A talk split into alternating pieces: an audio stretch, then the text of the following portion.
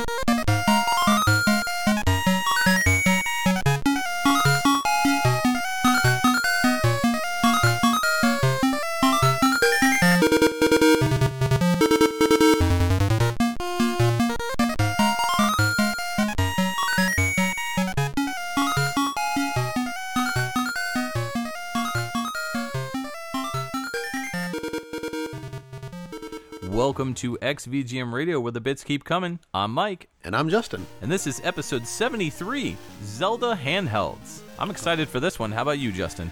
Oh heck yeah! We we occasionally we touch on on some popular things, but Zelda is something that I have a kind of a weird relationship with. Uh, it, it's not my favorite series. I don't hate it by any means, but like so, some games I, I enjoyed and, and just blew through, and some games I just I put down after like just a couple of hours.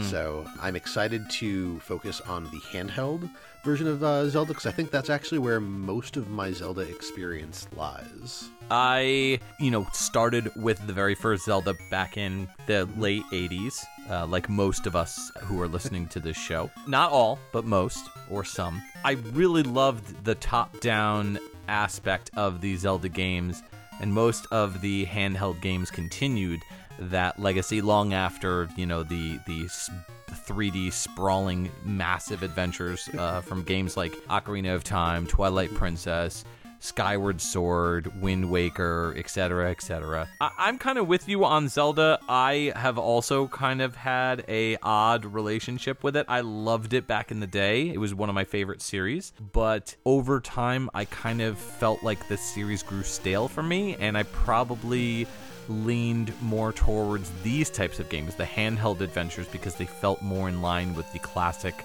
games that I used to play that I loved. So, before we get into the discussion on the first game that we came in on, we wanted to quickly mention a new tier uh, regarding our Patreon. So we try not to mention our Patreon too much. We don't like beating people over the heads with it or anything. We le- usually just leave it in the notes and leave it for end discussion at the uh, very end of the episode. But uh, we're doing something a little new this time around with Patreon, and we wanted to showcase it because we really think people might be interested in it. So, Justin, why don't you uh, why don't you fill the good people in on what we're doing? Yeah, so, you know, we are living in unprecedented times, as many emails and commercials on TV like to tell us. And with that, uh, we kind of had the realization that people may not have as much time as they used to to listen to podcasts that they enjoy. Uh, like my, I myself used to listen to a, a bunch of podcasts either on the way to work or, uh, you know, once a month I would be driving long distance, and like podcasts are my jam when driving long distances because they, they fill the void in my head. Uh, Right. so because people are potentially not traveling as much and spending you know more time in uh, we realize that people may want a sort of a quicker experience you know the xvgm radio without all of the you know back and forth and discussion you know let's get to the music talk about what we're playing and move on so Right. so we're introducing a new tier on patreon seven dollars a month uh, gets you access to everything below the seven dollar tier uh, but specifically on that tier we are doing what we call XVGM Light. Uh, so we are gonna basically play the music, tell you what you heard, introduce the next song, play it, lather, rinse, repeat. So Right. you get to the uh, get to the important stuff without as much of the discussion, uh, and then you can listen, enjoy, and be on your way. Absolutely. Yeah, and this is going to be included with your Patreon membership for the $7 tier. In addition to that, if you do sign up for it, if you're not a patron or if you're just like a dollar patron or something like that, you'll be entered into the rotation for picking a track for a mainline episode uh, which is normally part of the $5 tier. Uh, but not only that, if you're not a Patreon member, you'll be able to get access to live episodes as well. That's a dollar and up tier feature. So anybody that donates gets to access our live shows. We put them every single month on the Patreon. They are exclusive to that. They do not come as you see with the uh, normal RSS feed. So yeah, you get a good bang for your buck, and now you're getting this additional feature for the seven dollar tier, where we, you know, we basically give you like a light version of the show. It'll be delivered within 24 hours of these shows release. We will mention this again next episode as a, a final, like, hey, just so you know this thing exists, just in case you didn't know. But after that, we're not going to mention it again just because, you know, we, we prefer to uh, let you guys explore that sort of stuff on your own. And we really just don't like talking about this sort of stuff. Like now, we, we prefer to leave it for the end of the episode yeah, we, just don't want to beat people over the head with um with, with, with requests to become patrons. Like if right. you want to become a patron, we completely optional yeah, we, we, we appreciate the support. If not, we appreciate that you enjoy the show. Mm-hmm. Absolutely. That's number one. Uh, the track that we came in on was actually uh, Justin suggested it, and it's a great suggestion. I think it uh, it works really well. Uh, it was from the Legend of Zelda Oracle of Seasons, the Game Boy Color release that came out in 2001. The track was the title screen music, and that was by Kyoko Nakamura and Minako Adachi. So, uh, great, great way to introduce it with that classic Zelda title screen music. Yeah, no, I, I, thought I thought it was appropriate. A lot of these games, I mean, every Zelda game has that Zelda theme somewhere in there. Some are more pronounced than others, but with this one, I mean, Oracle of Seasons, to be honest, I don't remember if I had ages or seasons, but when this came out, I was in my senior high school and like I, I snatched it up and I'm pretty sure I beat it. I cannot remember. There's a lot of Zelda games that I have left unbeaten, unfortunately. Yes. But Oracle of Seasons was a lot of fun and I think yeah, it wasn't the first Zelda handheld that I played, but it was definitely one of the ones that left a like a lasting memory of just a lot of fun and a really interesting story that uh, that, that was not what I was expecting. Yeah, yeah. Yeah, it's, it, this was a great way to introduce the track. It's a very heroic, but also very polka esque. It, it, it, it's like a polka take a little bit on the uh, on the Oracle of Seasons on, on the main theme you know, it's got that, that, kind of uh, bounce to it, uh, which I, I really liked. So we're actually just going to talk about the composers, and then we're going to move on to our next track because it relates to Oracle of Seasons, and we'll get a chance to talk about both games together in that break. So Kyoko Nakamura started off with this game with uh, Oracle of Seasons as well as Oracle of Ages in 2001. Their next game was Yggdra Union. I think that's how you pronounce it. We'll Never Fight Alone. That came out in 2006, so a bit of a five year gap. Then after that, another big gap didn't have music until Summon Night 5 in 2013 and their final game Monster Manor in 2013. So Minako Adachi started out a little earlier in 1996 doing music on Robo Pit. They have a lot of music composition on here. 2000 International Soccer Excite Stage 2000,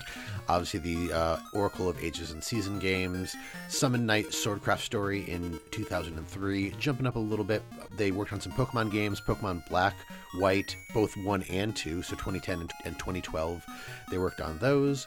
Uh, and then they kind of stuck with Pokemon from that point because uh, I see X, Y, Omega Ruby, Alpha Sapphire, all the way up to Pokemon Sword in 2019. That's their last uh, credit. They did also work on Summon Night 5 as well, uh, so they, oh, they re paired up yes. with, uh, uh, with Kyoko.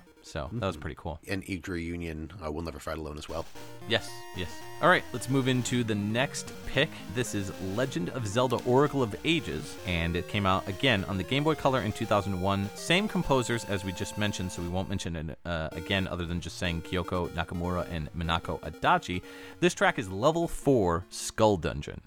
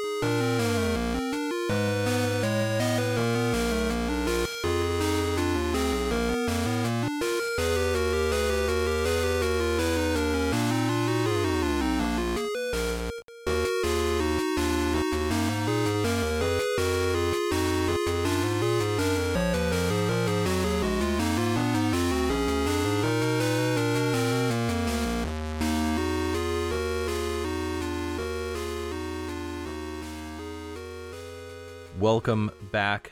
That was Legend of Zelda Oracle of Ages.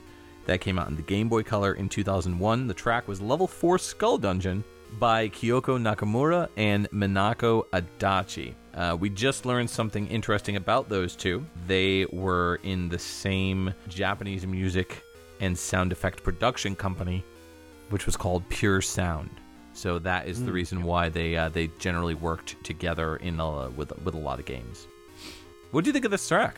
Uh, it was different. So I realized as we were listening, um, I, I looked a couple things up and realized that I owned Oracle of Seasons when uh, when I was in high school, and I did not play Oracle of Ages. Not that that matters a whole lot for the music and, and everything else, but I don't remember the song. So I, I, I'm pretty sure there was a difference in music between the two games. Uh, I can't confirm that offhand because I'm not looking at anything, but um, this just it doesn't sound familiar, and it I don't know. It, it's weird because it didn't sound to me at first like a Legend of Zelda song, a particular Agreed. Legend song. Yeah. Agreed. A hundred percent agreed. You know what it sounds like to me? A Gargoyle's Quest track. Oh. Okay, yeah. yeah. yeah. It's very Capcom esque, and it has that really kind of haunting melody that sounds like it came out of a, our Gargoyle's Quest game. It's a lot more Baroque infused than most Zelda music. So Yeah, I, yeah. I think I think that is where I'm leaning towards with this track. I don't know if anybody else agrees with uh, with me on that one, but you know, it's funny. You mentioned that you had Oracle of Seasons when you were a kid, uh, or I say kid. We were in high school, like we were graduating high school in 2001. yeah. So you and I lived in different areas, of course, in the same state, but I grew up with Oracle of Ages when when I was buying this game. I was in the store looking at Oracle of Seasons, and I was like, eh, I think I'm gonna go with the purple one because I like purple more, and that was pretty much my deciding factor. Now, of course, I have both. But like, you do you realize that like if we were friends back then, that we could have shared. Like I could have given you Oracle of Ages, let you borrow it, and you could have given me Oracle of Seasons, and, and I could have borrowed it. Yeah, yeah. I'm trying to remember because I like I distinctly remember playing this game, uh, like in the band room, it, like either before or after uh, after band. Part of me wants to say my friend Kevin from band was like had the other one, but I just I don't have I, I don't have the memories of anything other than like playing the game like chatting with, with chatting with friends and whatnot. Like it's not like i was Yeah. sitting in a corner playing by myself but i i don't have any memory of, of doing any of the any of the link up stuff which was unfortunate because I, I never really got to do any of the, the like the link cable stuff when I when I was younger. Like even with Pokemon uh, probably every every so often I think I had a friend who had a link cable but I just I, I never I, I, I like playing multiplayer stuff and I, I liked the idea of the, the link cable but it, it just I never really had a, a lot of opportunities to, to do stuff with it so Right, same here. The games are almost 20 years old. They came out in May of 2001 in North America, so kind of kind of nuts that it's been that long. It seems like just yesterday. Oracle of Ages and Seasons are not linked together in regards to story mode, meaning uh, it's not like you have to play Ages first and uh, then play Seasons or vice versa. You could play them in any order. They were originally developed as a trilogy and they were the reason why it sounds like Gargoyles Quest, at least in terms of tone, is because these games were created by Capcom.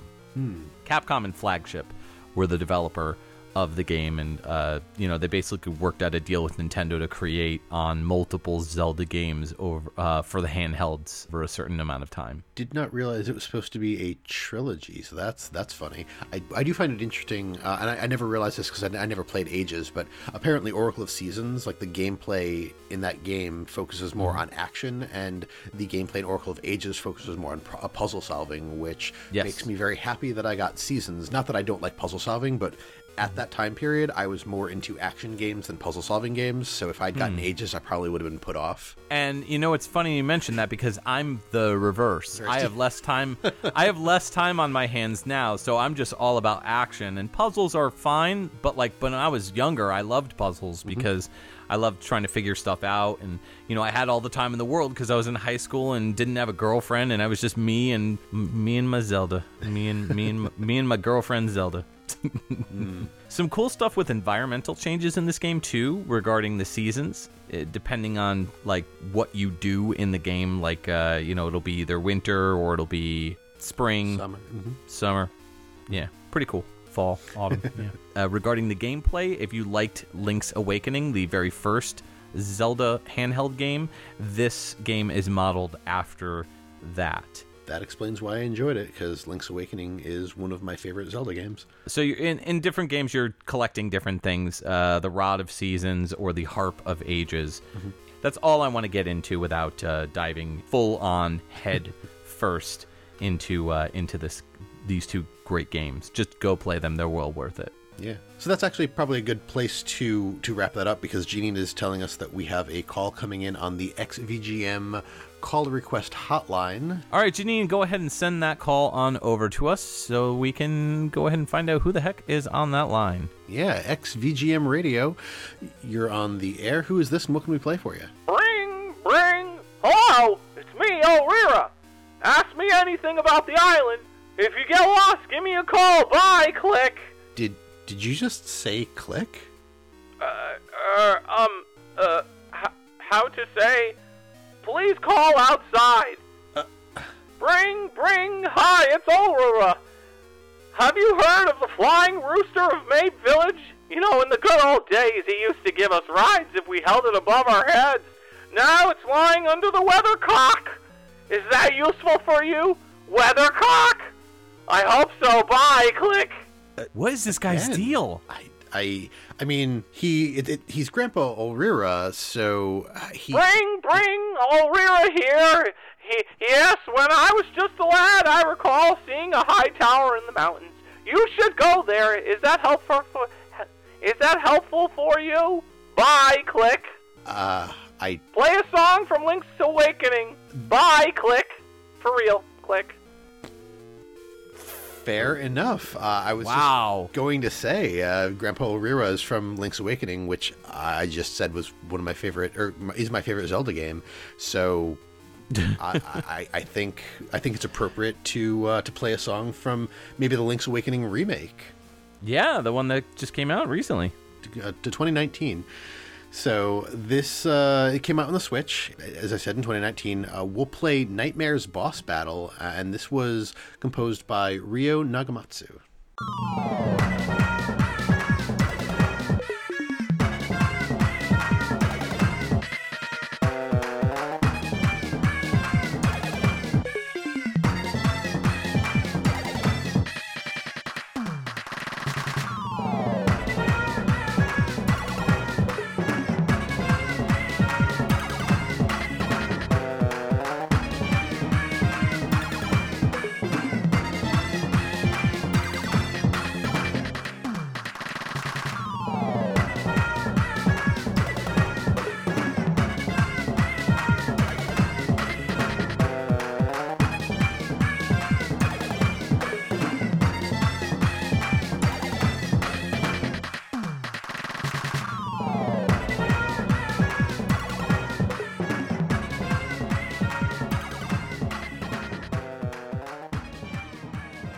Right, that was The Legend of Zelda Link's Awakening, the remake that came out on the Switch in 2019. The track was Nightmare's Boss Battle, and it was arranged by Ryo Nagamatsu. The original was composed by Minako Hamano, Kozue Ishikawa, and Kazumi Totaka. Uh, we'll talk about the original composers a little bit later, um, we'll talk about Ryo in just a bit. But Mike, so I, I know you're you're also playing uh, the, the remake as as I am. Yes. Um, so you've heard this a ton of times, I'm Yes. sure. I have. I have. You know, I, I generally like this song, and I really like what Ryo Nagamatsu has brought to this soundtrack. Just like hmm. I liked what he brought to the arrangements of the Link Between Worlds soundtrack, which we'll hmm. probably get to. It's a fresh coat of paint on an old track, but it also utilizes a lot of old school chirps and bleeps from Yes. the original which I dig. I, I love that there's this kind of meeting of old school meets new school sounds. The percussion in particular, I really enjoyed hearing like all, all those little like like little tom electronic toms. Those are really fun to listen to. I really dig the the, the soundtrack on this game. I, I didn't realize it until more recently that the music. I, I, I thought the the music was like recomposed. I didn't realize that that they had arranged the original tracks, which makes sense. That's usually what happens, but it sounded so fresh to me that I actually had to go back and listen to the original Game Boy Color Hmm. uh, soundtrack to be reminded, like, yes, this this is the same song. It just sounds way way better. Like, there's so much more on there.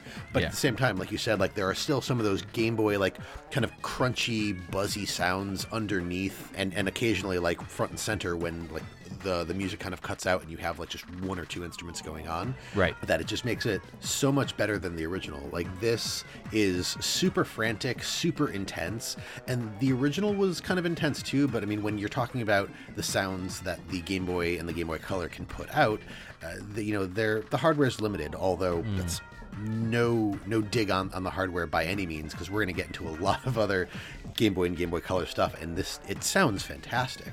Yeah. But when when you add like modern production to it, it's just it just, blew me away. This is one of the songs that you hear kind of over and over because it's the boss track. Like every boss has this. Like there's usually another mo- like motif in there um, for the different bosses. Uh, like the eagle, uh, evil eagle has a, a, a slightly different version of this song but then if you're doing like with the dungeon creation or you, you come across like a mid boss or something it's it's just like the raw sort of version of this song which is Right. uh, really cool Yeah. The game itself, I don't really have many complaints about. I think it's a pretty fun overall remake of uh, Link's Awakening.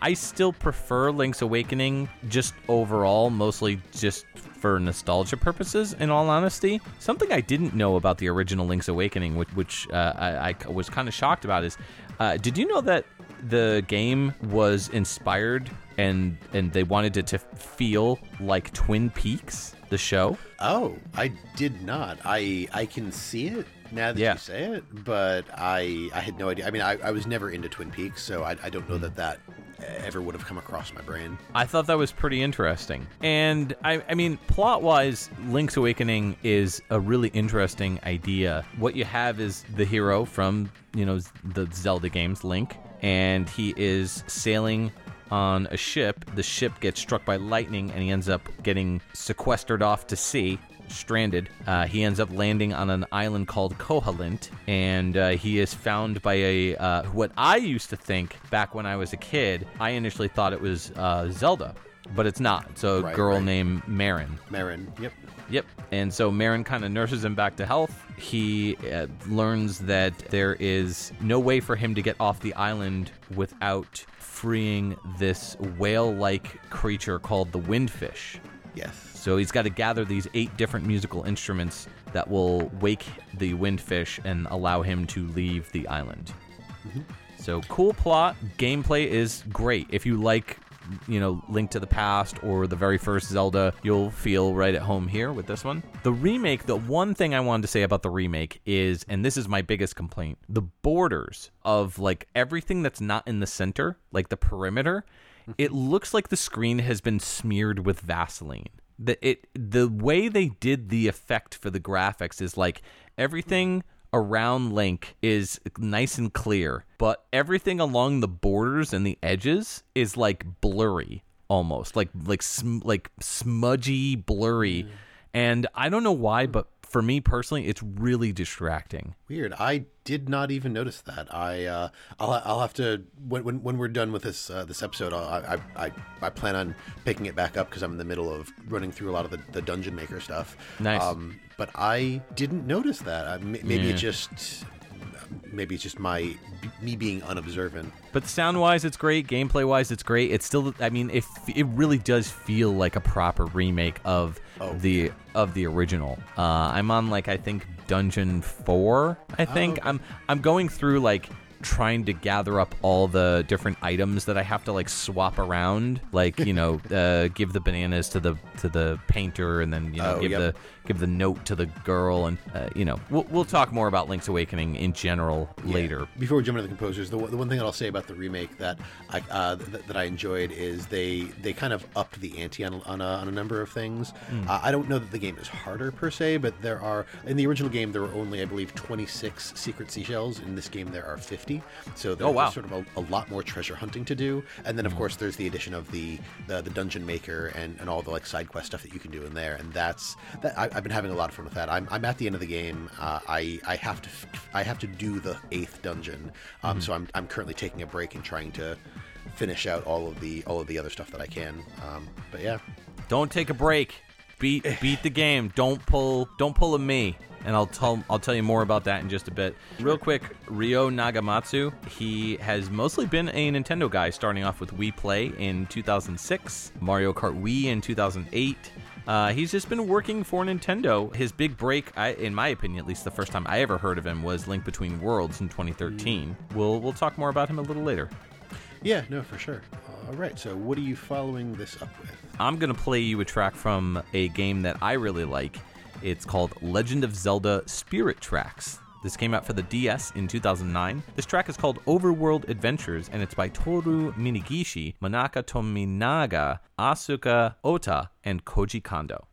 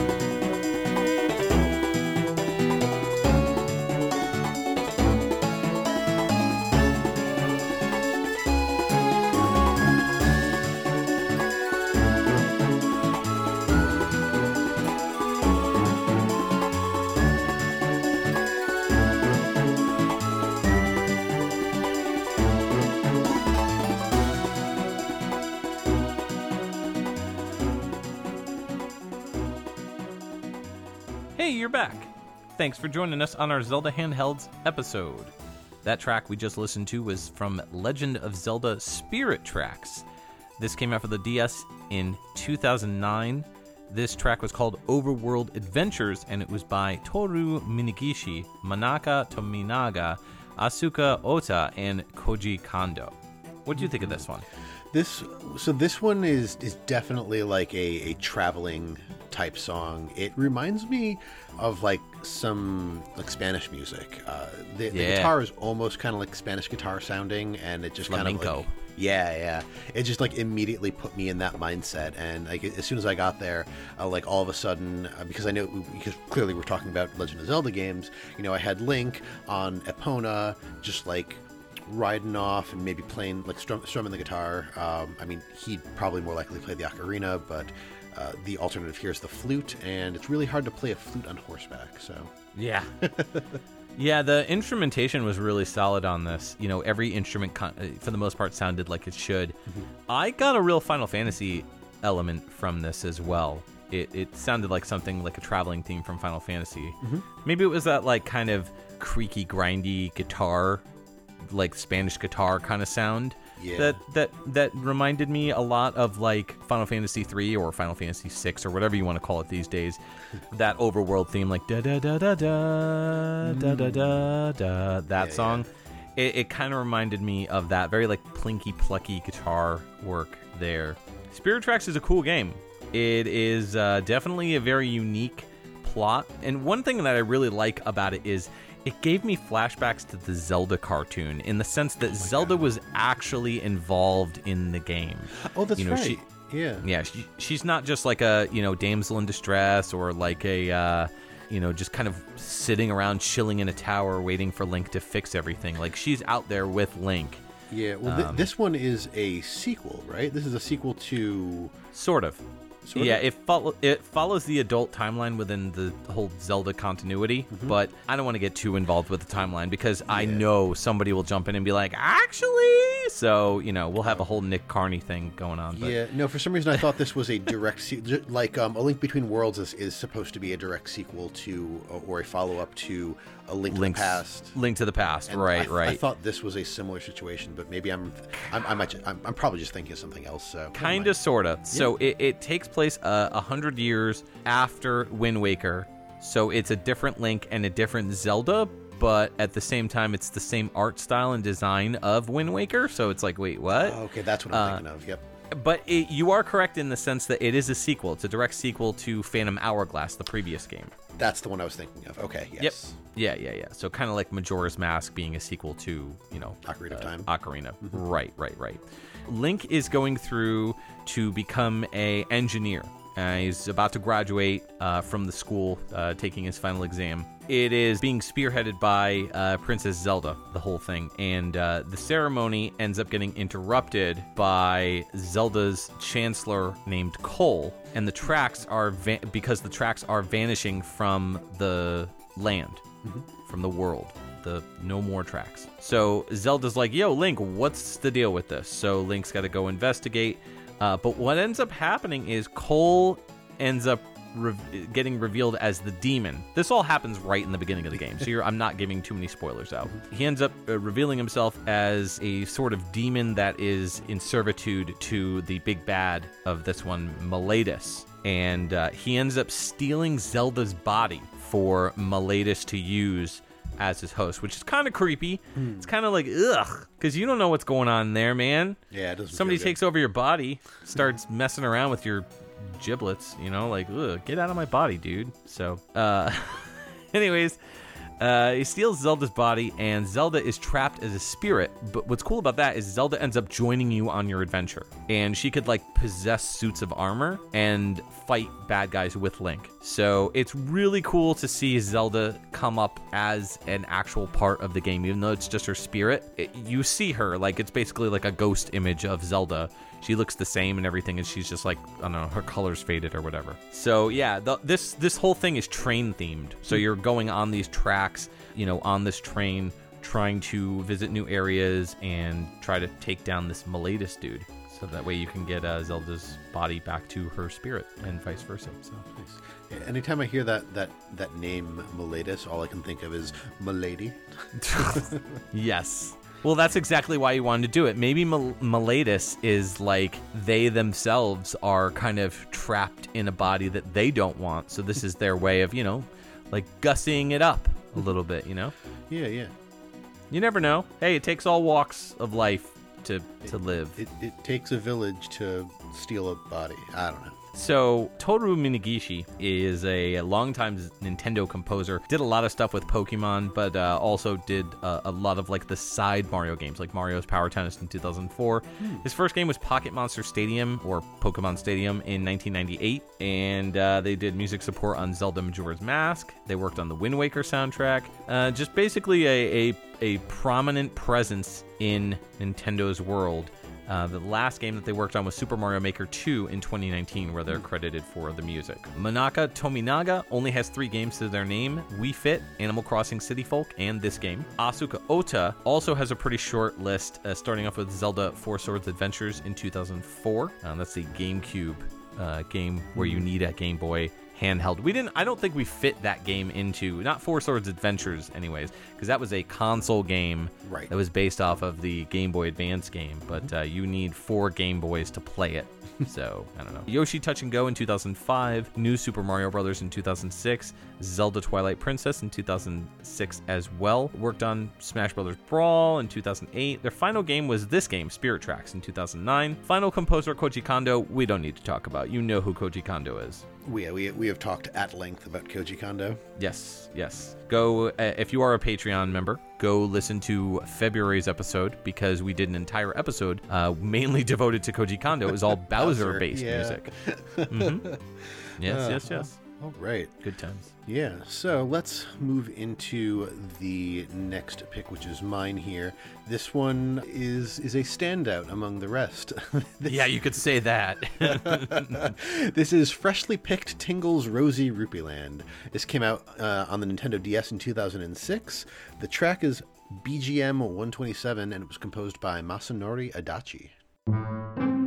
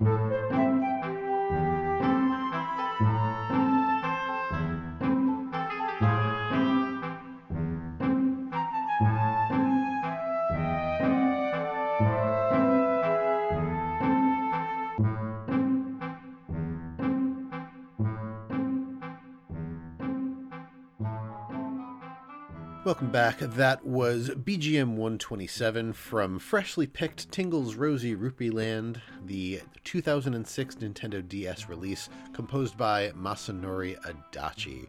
A quick point of reference about this game we didn't get it here in America. This was released in Japan and Europe, but thankfully it stayed off of American shores. yes. Um, I, I say that because apparently Mike agrees with me.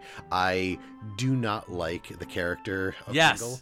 Um, I felt like it was appropriate to include this in, in the episode, partly because the music's not actually that bad, but also because Tingle is an unfortunate part of the Zelda story. But yeah, we can get into that in a bit. An what did you think of- unfortunate part. I, I just I find him creepy. Like I don't I don't really have a problem with like anything the character does per se, but he just he's just creepy to me. Like he Yeah. he doesn't look like any of the other characters really. Like he doesn't look like he belongs in the world, or at least in the games that I've played. I was doing a little bit of reading. I did not realize Tingle was introduced in Majora's Mask, so Yes. I did not play Majora's Mask, so maybe he fits in, in in that world. But like I met the first first game that I met him in was Minish Cap, Oh, and and I just like him and all of his siblings. Just I did not like. I did not. I just didn't like him. It, it's, it's as simple as that. I absolutely loathe Tingle. I think he's one of the worst characters, like right up there with Kiddy Kong from Donkey Kong Country 3.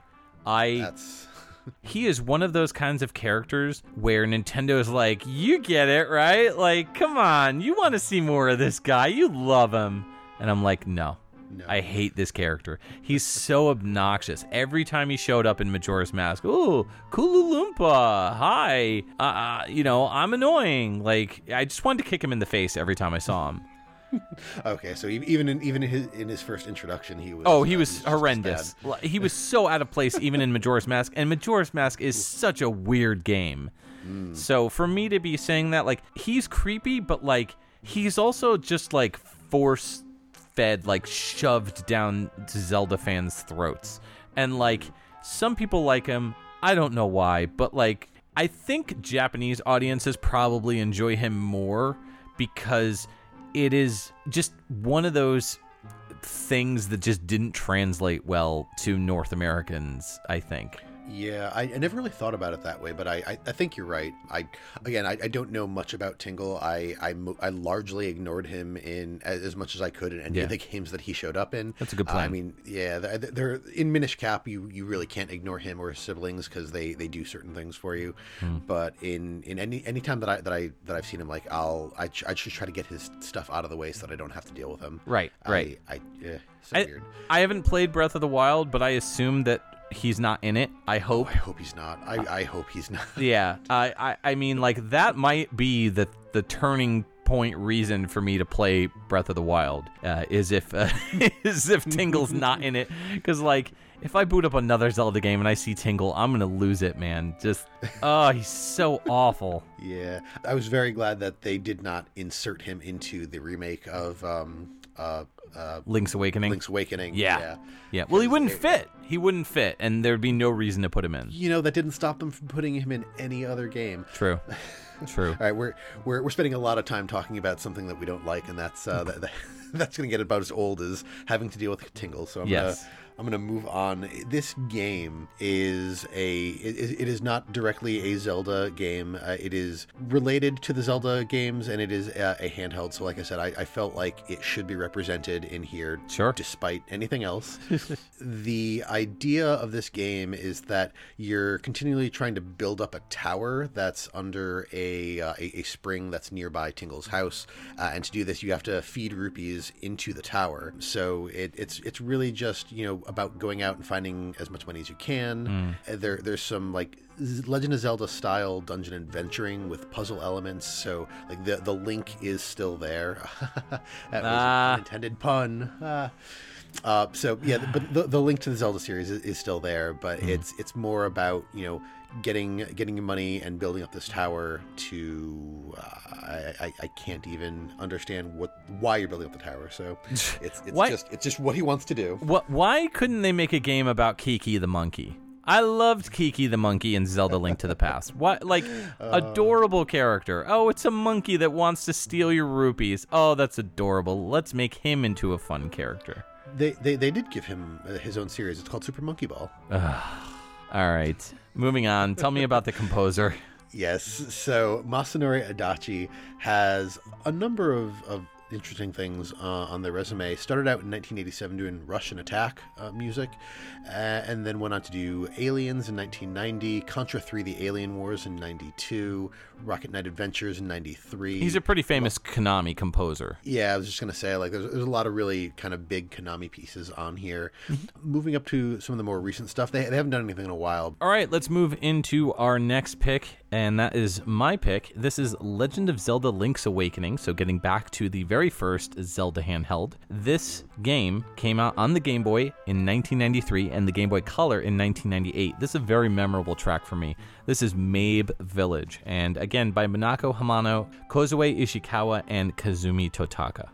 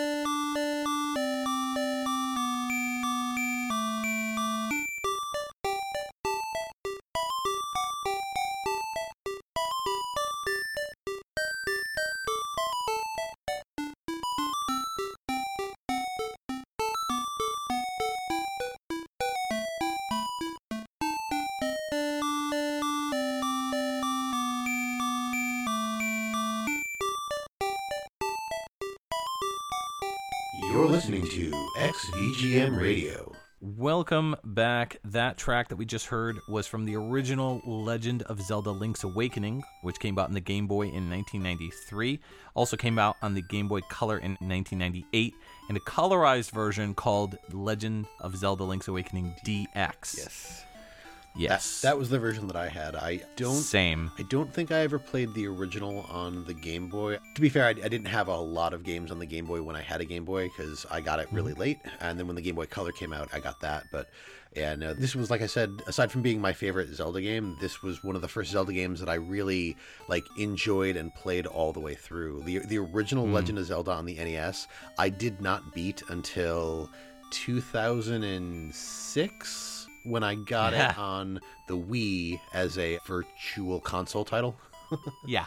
I feel like it, this is a good spot to talk a little bit about our nostalgia. So, you know, I'm, I'm glad you kind of opened up with that because, you know, we're going to be hearing quite a bit from this game. So uh, I feel like we already touched on a little, a little bit of it already. I have a bit, kind of a personal story regarding this game and regarding just Game Boy in general. So, when I was a kid, I didn't have a Game Boy, but I loved the original Game Boy when they started coming out with like the different colors and they advertised them as condiments. Yes. So, red was ketchup, etc., etc.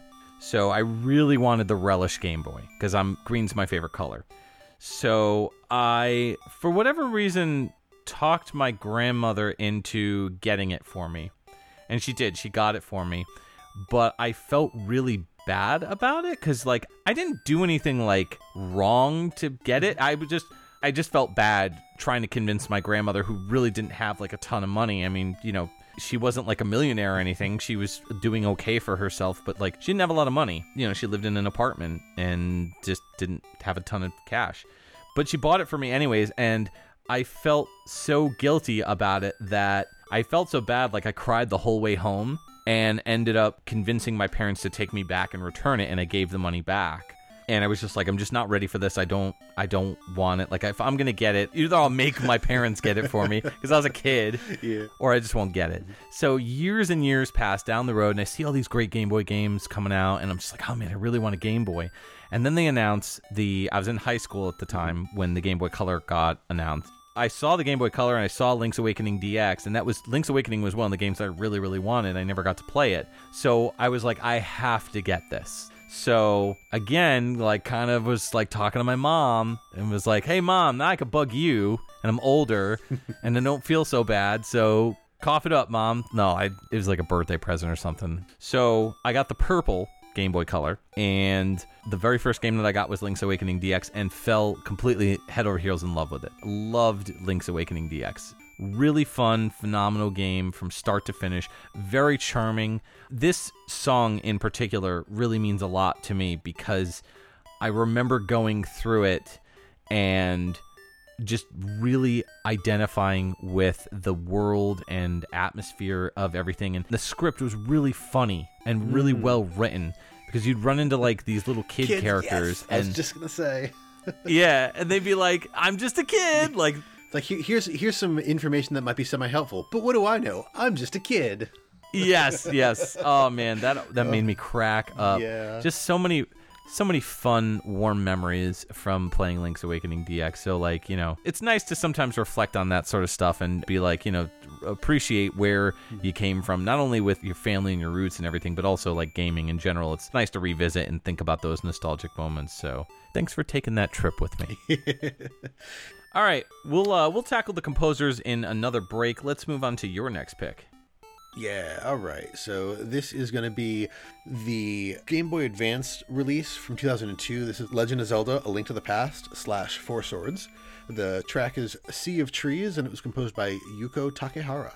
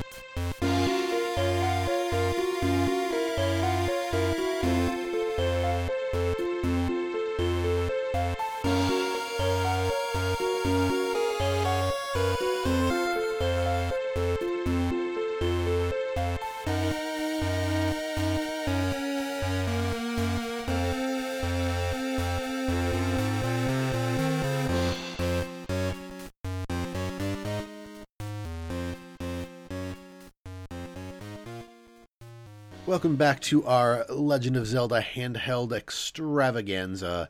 That was Sea of Trees from the 2002 Game Boy game Legend of Zelda: A Link to the Past slash Four Swords, and the composer on that was Yuko Takehara. I got a weird, creepy, crawly kind of oboe infused vibe from this one. Hmm. Okay, I don't know. yeah, I can see that. yeah, I um spent the last five minutes while we were in the break trying to find the song that part of this song reminded me of, and that was more time that I should have spent. But there there is a, a very brief chord progression or riff that reminds me a lot of Nine Inch Nails' "Somewhat Damaged," and it's just like do do do do do do do do do do do do, and it's like you can almost say it's like the Addams Family theme, Yeah. uh, sort of. But I mean, it doesn't exactly translate into the song, but it's just kind of the vibe that I was getting there. So like similar, like creepy type stuff. I remember I got this game because I wanted Link to the Past portable. That was it. I didn't care about the Four Swords part because I didn't have four friends who had Game Boy Advances. Like, people forget that not everybody had that, and like when we did, we had no way to play. Because Yeah. I, I mean, me personally, I didn't know four people or three people that owned Game Boy Advances. Like, I wasn't antisocial, but I was like an introverted extrovert. Hmm. No, I get you. I mean, I I had a number of friends that I hung out with on a regular basis, but we all did not have the same access to stuff. I think all of my friends have been pretty big fans of video games throughout the years, mm-hmm. but like the just the interests were all over the place. Like some friends were more into like GTA and PS2 games. Not everybody was really into the handheld stuff. So it was like I think I had one friend from home who had this game and a Game Boy Advance, hmm. but I didn't.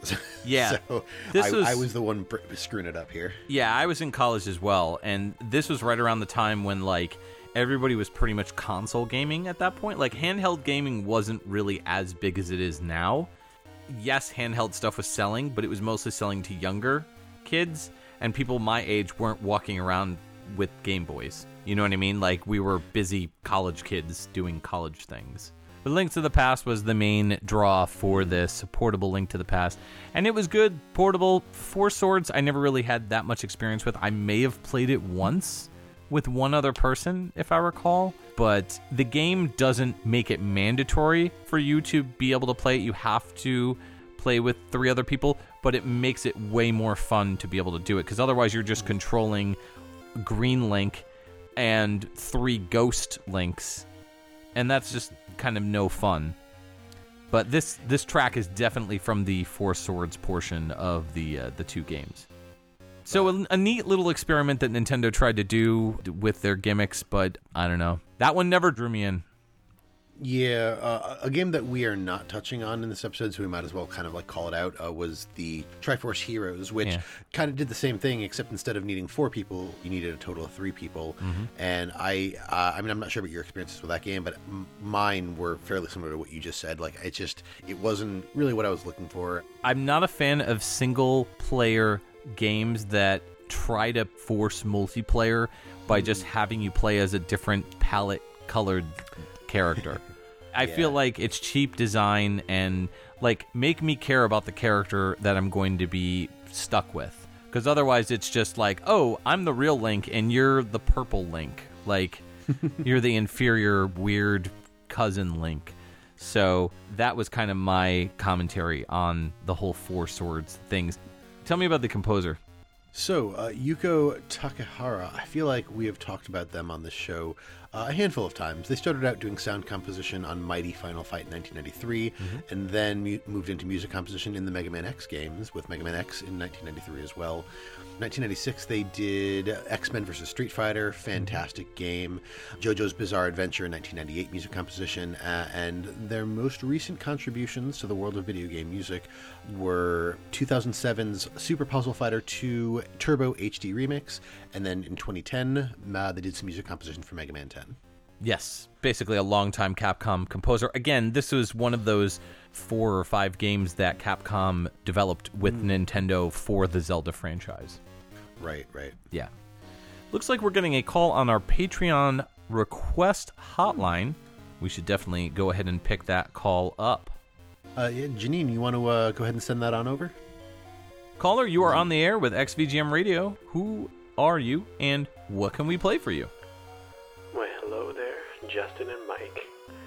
Now, I'm going to take a kind of a change of pace here. Normally, I come into the XVGM realm particularly the Discord, to joke around and troll Mike a bit about my thoughts on Mega Man 3, or just post a whole bunch of emotes and KEKWs in particular, just to, to give everybody a hard time and troll a bit. But this time, we're going to get a little bit more real as we talk about one of my favorite games of all time, and one of my favorite and most meaningful pieces of music that I would probably show anyone when I think of what VGM is capable of, and that's the Face Shrine from Link's Awakening.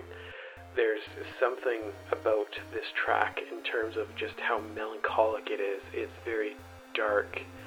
It feels distant, but it also is just loud and it's inescapable. And you get just sucked into this realm, and it's at this like fulcrum point within the story, and everything about this song in conjunction with the level and the narrative change within the game. It's just such a heavy moment, and it's a song that I find myself constantly humming. So it would be something that would mean a lot to me to be able to hear this song and hope that other people get that same sense of passion that I do from this track. And don't worry, I'll go back to to non-serious Dan in the very near future. But this is this is a from the heart moment.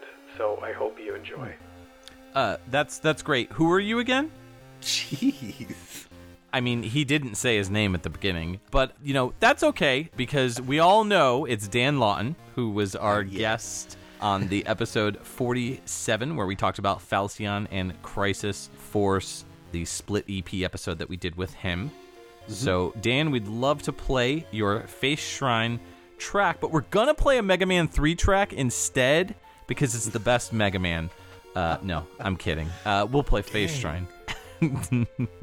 so, Face Shrine for Mr. Dan Lawton. That was off of the Zelda Link's Awakening Game Boy and Game Boy Color released in 1993 and 98, respectively. Minako Hamano, Kozue Ishikawa, Kazumi Totaka. Let's go ahead and hit it.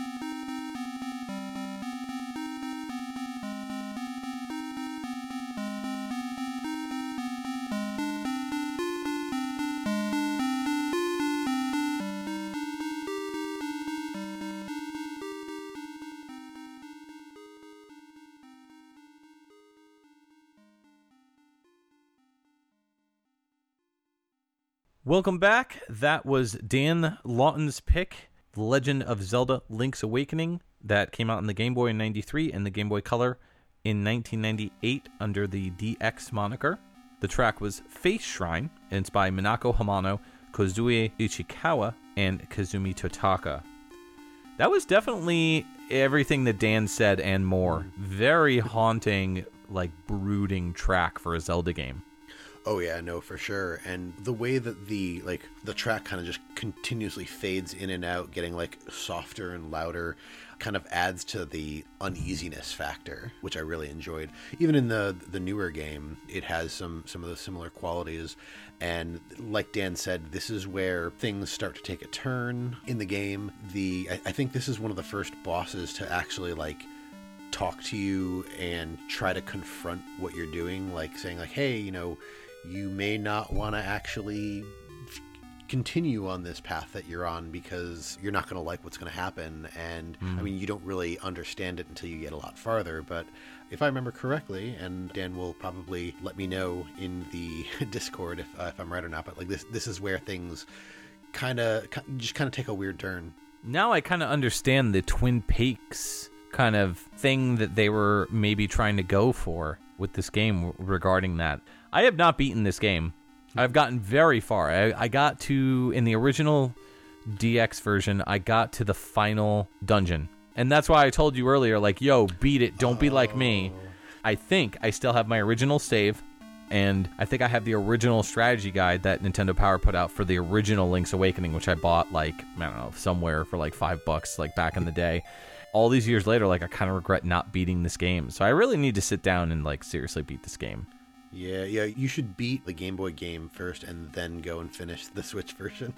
Like, yeah, that would be right. cool. Yeah. That would be cool. That would definitely be a fulfilling, rewarding experience. In fact, I think that is what I'm going to do. But yeah, no, I did beat this the original game, so like I'm not going to leave this game on red or anything. But yeah, it's as much as this is my favorite Zelda game, and as much as I do enjoy it, I I will always be somewhat unhappy with the actual ending. But Hmm. I play the game, particularly the Zelda games, uh, similar to you. Like I I don't want to look up the walkthrough or the guide or anything. Right, But this right. game actually makes it easy to do that in, in some ways. Like it, it doesn't give you the answer straight up, but Grandpa Ulrira, his hints are usually pretty straightforward. Like some, sometimes he's uh, he gives you some like weird stuff that you got to decipher, but uh, As we heard earlier. yeah. But some, sometimes he's just like, "Hey, you got to go over here. It's it's just north of this area." And I'm like, "Oh, okay. Well, I guess that's where I'm going." So Right, right, right. Yeah. So we talked a lot about this game. I don't think we need to dive too much deeper into it. So I figured we'll go over the composer since we've been delaying it. So yes. Minako Hamano started off with Link's Awakening as her first game. Worked with Nintendo for a long, long time. Super Metroid was primary or one of the composers on that. Metroid Zero Mission in 2004. Dance Dance Revolution Mario Mix in 2005. I mean, tons and tons of music on her plate. The final game that she's credited for is Hey Pikmin in 2017, and she's labeled under Sound Progress Management. Hmm. For composing, I think Donkey Kong Country Tropical Freeze is her last game. I know I know that was primarily David Wise, but I believe she was also involved in that as well. No, okay. Mm-hmm. Next up, is Kozue Ishikawa. They started off with Zelda Link's Awakening in 1993, obviously credited again in 1998 for the, for the same thing. They did music composition in Wario Land, Super Mario Land 3 in 1994. That was a fun game. And then Famicom Bunko Hajimari no Mori in 1999, they did music. Uh, and then jumping up most recently, they were credited for Star Fox 2 in 2019, even though that game was made way before that. Right. That- that is- 1995. Yeah, yeah. yeah, yeah. Anyways, Yeah. Kazumi Totaka is our final composer on this game, also known for Totaka's theme, which we've talked about in previous episodes. He started off with X in 1992. Speaking of uh, Star Fox, that's kind of the precursor to Star Fox. Also worked on Mario Land 2 Six Golden Coins in 1992, Link's Awakening in 93, Wave Race 64 in 96. He has been a prominent sound and music composer and designer for Nintendo. Was really big on Luigi's Mansion in 2001, then worked on a bunch of the sports games for like voices and things like that. He's done like a lot of voices for a lot of Nintendo games as well. His final or latest role is as sound director for Animal Crossing New Horizons, which came out on the hmm. Switch in 2020. Nice, nice. So I'm gonna lead us into our next pick here, which is gonna be The Legend of Zelda: The Phantom Hourglass. This was the 2007 Nintendo DS release. The track we're gonna hear is "The Great Sea," and it was composed by Kenta Nagata and Toru Minegishi.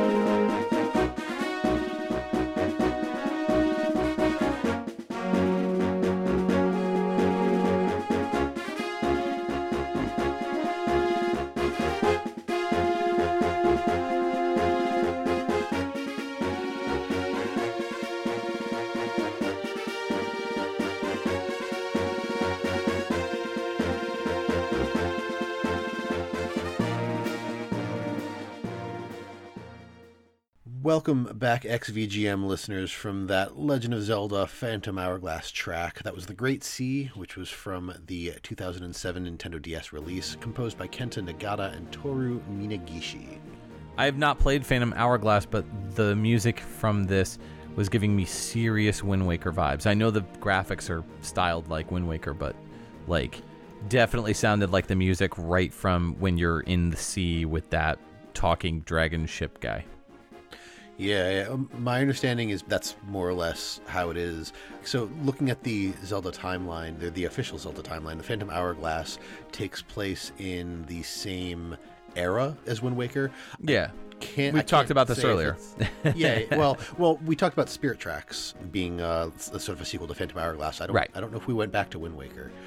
Yeah, I mean, so we said that Wind Waker was the predecessor by 100 years. that would be why it sounds so much like that. And Mm-hmm. I mean, to my memory, Wind Waker is the first Zelda game where like you can go explore the ocean. Like every, every other game, like you don't Yeah. really go in the water, or if you do, it's like you have you have the flippers. You can go in the water, but you're not like traveling very far. Um, or, Yeah. or really going anywhere. It was the first Zelda game where you could point the ship in a direction and go make a peanut butter and jelly sandwich and then come back and you'll be close to your destination. And when I say that, I'm not joking. I literally did that. No.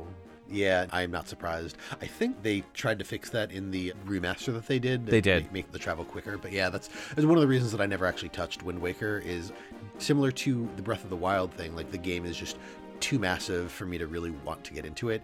This game felt similar. Like there's a like a huge the, the world is a giant ocean, and it's Yeah. just there's so far to go. And then like I, I I saw friends play this game, and literally just all I'm doing is holding the button down so that I can get across the world to the to the next destination. And like that's Yeah. that's not fun to me. So I'm glad they fixed it in the um, remake. Yeah, I'm not But- sure how it is on Phantom Hourglass because again, I haven't played it. I felt similar regarding Wind Waker. Like I just absolutely hated the traversing, and it gets even worse when you have to find those golden Triforce pieces. It's like forget it. So yeah, like you said, the Wind Waker remastered or remake HD or whatever it is supposedly fixed a lot of that stuff, which is great.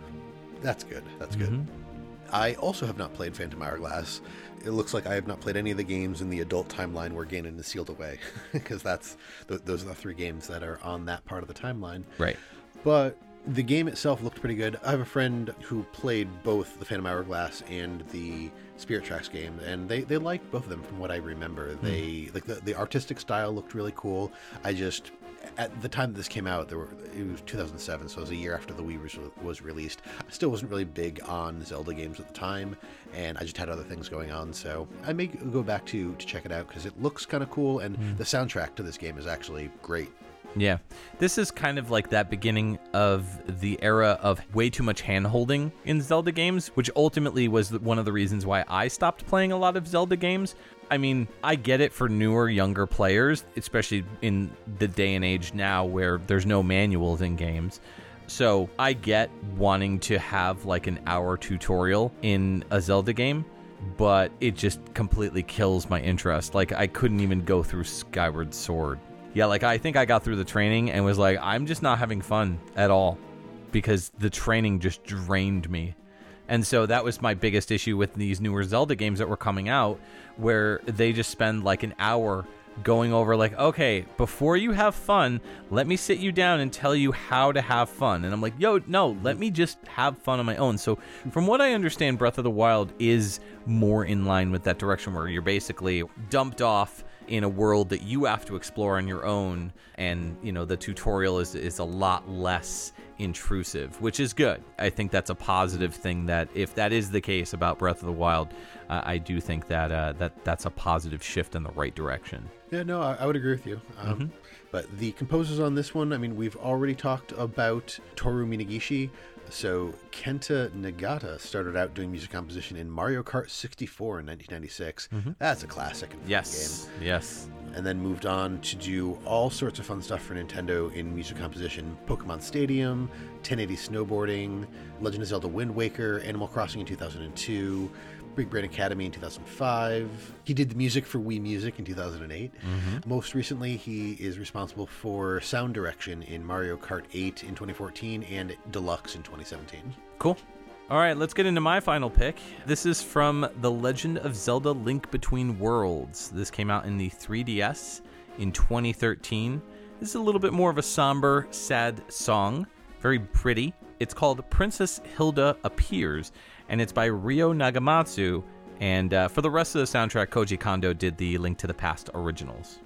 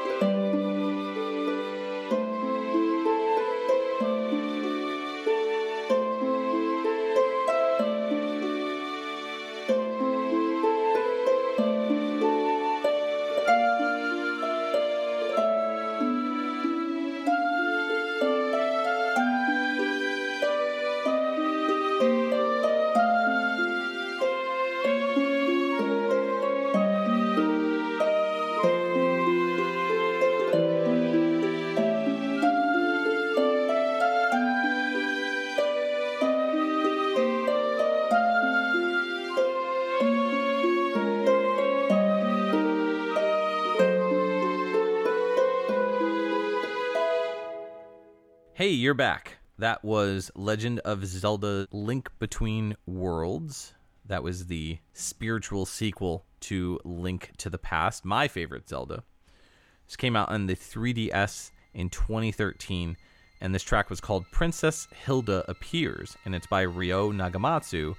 And uh, some of the tracks that were from the original Link to the Past game make it back into this game. They're arranged by Ryo, but uh, Koji Kondo was, of course, credited for those originals. Right, right. Yep. This is an original, though, this track, this Princess Hilda. That's mainly just because Princess Hilda is a brand new character.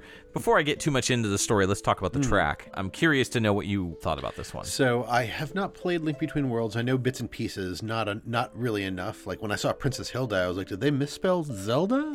but uh, like that's a wild misspelling. This track Yeah. was pretty, but it was also to use a word that Dan used for the face shrine, melancholic. It sounds hmm. like a song of either somebody accepting their fate, which isn't so great, or like something sad has happened. Like I get major hmm. sad vibes. I can totally see that. And I do understand where you're coming from with that, especially playing the game and seeing the character and everything. It does kind of make sense a a little bit. Kind of like somebody who's trapped between a rock and a hard place. So I don't want to give too too much away, but basically, uh, Link Between Worlds is a spiritual sequel to A Link to the Past. It is set in the same style of world that Link to the Past had. So in terms of the map and level layouts and everything, there are a lot of differences though between Link to the Past and this game. Uh, a lot of stuff had to be reworked to fit in with the world of Link Between Worlds basically the plot is you play as Link and there's this sorcerer named Yuga who kind of looks like like a Raggedy Ann doll at least in terms of the hair. Hmm.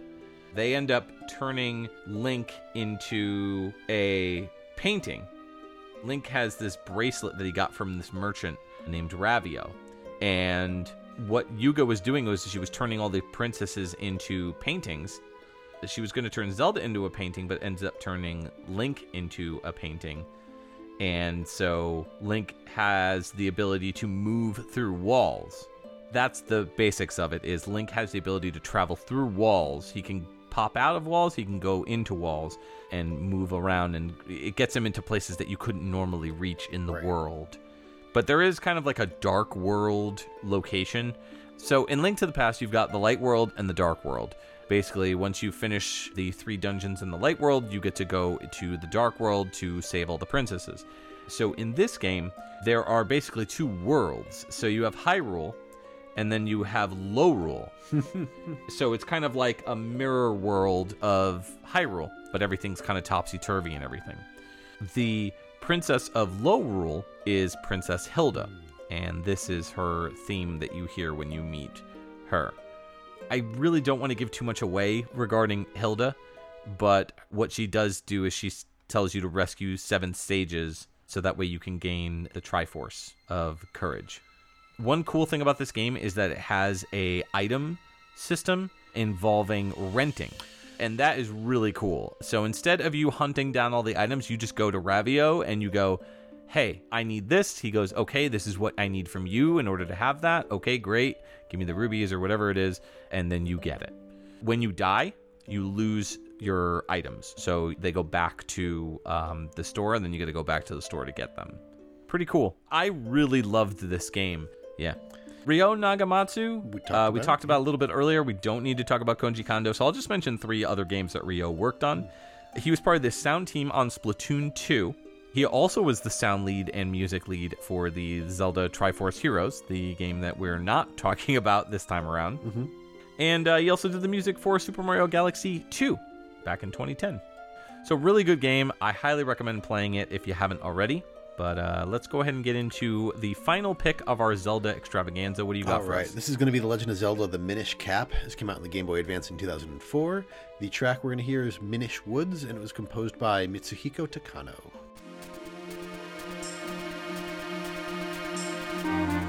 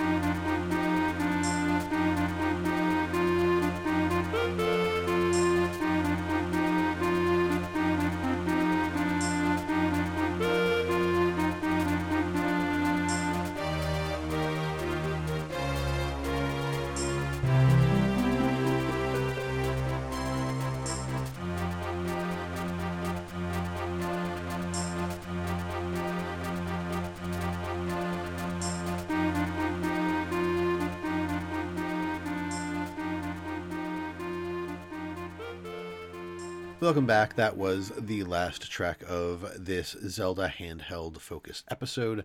That was Legend of Zelda The Minish Cap, the 2004 Game Boy Advanced game. The track was Minish Woods, and it was composed by Mitsuhiko Takano.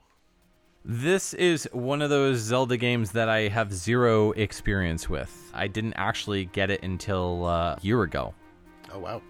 Yeah, I got a used copy off of somebody for like, I don't know, 20 bucks or something. So uh, it's uh, it looks really cool, and I remember seeing like the the um, style of the game back in the day. It's kind of like a Honey I Shrunk the Kids, but with Zelda sort of thing, right? Yeah, yeah. Uh, So the the whole deal with this game, as you can kind of get the sense from the Minish cap, Right. The, the gimmick in this game, like with Link Between Worlds, is like turning flat and going around walls and using yourself as 2D. In this one, it's shrinking yourself. So Link finds this cap called the Minish cap. And so instead of his normal like green cap, it's this thing which is green and it's got a little face on it. It's like a bird. Yes, exactly. It, it talks. It's a little bit annoying at times. Like this is the game that I like where I encountered Tingle and was just like, "Oh, I don't like that," and then they kept throwing that at me, and I was like, "Oh, I really don't like that." so, but I actually I can't remember if I if I completed this one or not. So I was in college when this came out. This was I want to say my junior year of college. I graduated in 2005. This is either like the end of my junior year or the beginning of my senior year, and I distinctly remember playing this on my Game Boy Advance SP in like the computer lab, like in between computer science classes and stuff, uh, or just like my dorm room or whatever. And I, I do remember having fun, but I I cannot for the life of me remember the ending of the game, and I'm wondering if that's because I got fed up with something and stopped playing it, or if I lost it, or what actually happened. But I do remember enjoying the game overall. Like I wasn't a big fan of the cap calls himself Ezlo, and he just lives on your head like a bird hat type of a thing. And I mean, occasionally gives you like tips and hints. Uh, occasionally tells you that you're doing poorly. He's he's a good character, but he, he- he's just he, he was a very odd choice for this game. But the deal with this game, aside from you know shrinking and growing, is that the King of Hyrule has chosen this version of Link to find uh, this race of people called the Picori. Because this evil, I think he's a sorcerer, goes by the name of Vaati, V A A T I, has returned to to the land and is not doing great things, as you know, kind of like the Ganondorf of uh, of this game. Sure. And so you and the hat, you know, go on your quest to find what's called the Four Sword, uh, as opposed to the Master Sword, uh, which I think that actually connects back to Legend of Zelda Four Swords and Four Swords Adventure, which are two different games that involve the Four Sword. Uh, and that's all I can remember off the top of my head. I know that there are like the the growing and, and shrinking thing. Like there are certain like objects that you have to use. I want to say it's like a a, a, a tree stump, but Okay. again, I'm, I'm I'm trying to go off of memory here. Uh, and it, like you, you use it and you get really small. And the, the Picori are also known as the Minish, which is why it's the Minish cap. Right. This one definitely feels less like a Nintendo game and more like what we were talking about before, like a Capcom game, like a Breath of Fire kind of style soundtrack, at least based on this song alone. It's got a very like Whispering Woods kind of vibe, uh, but I got like a Squaresoft kind of uh, Capcom mix going on. Yeah, I mean, this was developed by Capcom, so that that's a, there's a good reason for that. There you go. That one of the reasons that I picked this track is just because it's you don't get a lot of like relaxing tracks or like kind of easy listening tracks in the Zelda games outside of like towns uh, and whatnot. Like your Right. Mabe Village track was was very very nice earlier, but this is one where you're like you're out, you're in the overworld, and uh, it's it's just not it's it's not an aggressive or anxiety inducing track. It's just you're a kid in the woods, and uh, Yeah. I, I really appreciated that. Like, one of the things about this game is it, the the colors in this. I remember being just brighter than what I'm used to in a Zelda game. Like, not that the games are particularly dark, but like the just the colors that they used are very very bright like if you look at link in game the green of his hat and his, cloak they're not muted or anything they're like they're not quite neon green but they're pretty close Right, right. and it just it, it has a very like kitty feel which uh which Mm. is kind of cool All right, so who's the composer on this one? i don't know No, no, it's uh, so. so Mitsuhiko Takano did this game, and they have uh, a number of interesting things here. So they started out doing composition in 1992 on Super Tetris 2 plus Bombliss, which is pretty cool. I definitely haven't played it, but I've heard Super Tetris is a lot of fun, and I didn't realize there's Super Tetris 2. So they also did the composition on 1996's Dragon Ball Z Hyperdimension, which is one of the first Super Famicom games that I got as a ROM file when I started, you know, playing around with SNES ROMs back uh, in like late high school, early college. Okay. So that, that holds a special place in my heart. That's cool. Uh, also Mar- Marvel vs. Capcom 2 in 2000, music composition on that. Definitely a Capcom person, though. We move on to like Resident Evil Outbreak File 2 in 2004, Mega Man Star Force, Pegasus, Leo, and Dragon all in 2006. Uh, and then moving on up, they've moved into more management uh, audio or management audio roles in 2019 they, did, they were a manager for audio on resident evil 5 gold edition and then in 2019 they were cinematic sound coordinator on devil may cry 5 All right. Well, now we come to the end of the show where we pick our favorite tracks. And this is going to be a doozy. It's going to be tough. A lot of good stuff on this episode. Justin, uh, what's your pick? Uh, i'm actually going to go with dan lawton's pick the face shrine from legend of zelda link's awakening i hadn't heard that in so long and it, it's different enough from the remake version that it just kind of surprised me with like just how it you know kind of comes in and out and just kind of sets a very like melancholy tone Hmm. Okay. This one was tough because I, I had a lot of stuff that both you played and that I played, and uh, even Dan's even Dan's pick that uh, all could be contenders. I think I'm going to avoid going with the nostalgic pick of Mabe Village, so that'll be my number two. But I really loved revisiting Spirit Tracks with Overworld Adventures. It was I love that Spanish guitar, and it was just like a lot of fun to listen to again. Uh, really reminded me that I need to get back to playing that game. But yeah, like I said, really tough because I really wanted to go with that Mabe Village track, but I just I really didn't want to go with something nostalgic this time around. That's fair. That's fair. I, I, th- I think those are both really good choices. I mean, I think everything that we had here was uh, was a really good pick. Yeah. We, uh, we we sourced some really nice tracks for this episode, all just good Zelda things. I'm, I'm glad neither of us went with the intro, although I, I did really like the title screen from Oracle of Seasons. It's just Yeah. two on the two on the nose for uh, for for a favorite pick. right, absolutely. But we want to hear what your favorite picks are for this episode and what your least favorite picks are.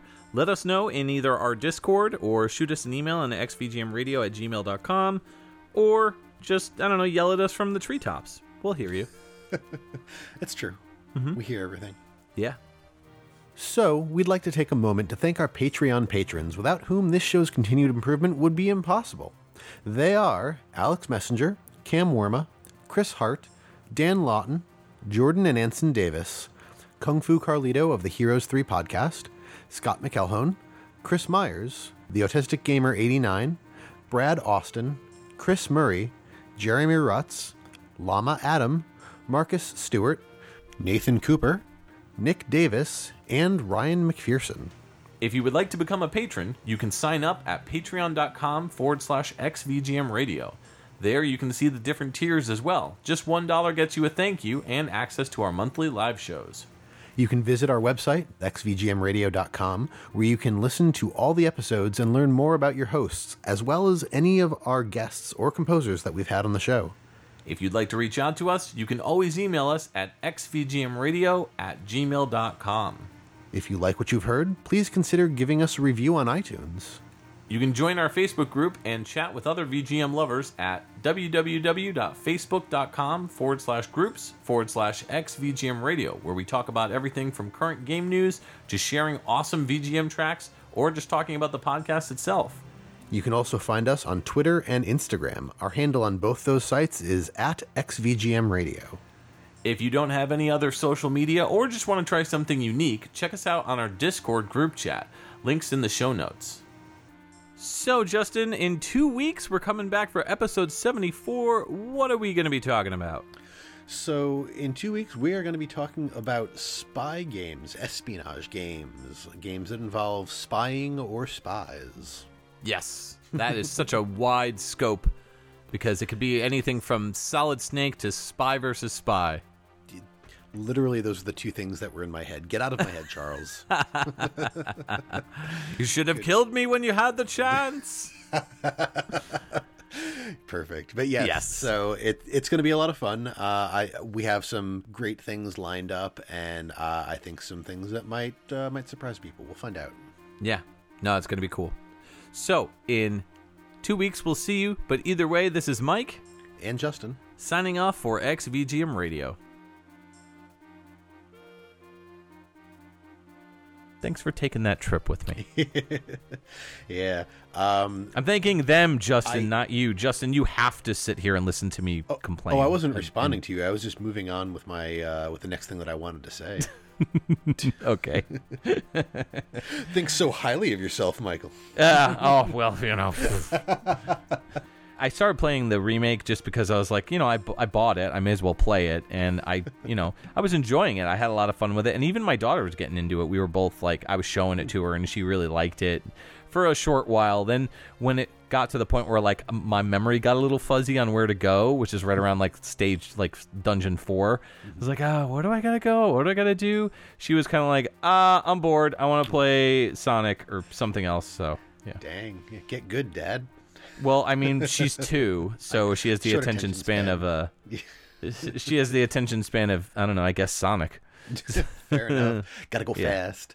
She's always begging for chili dogs, you know that sort of thing. Yeah, that's that's fair. Yeah.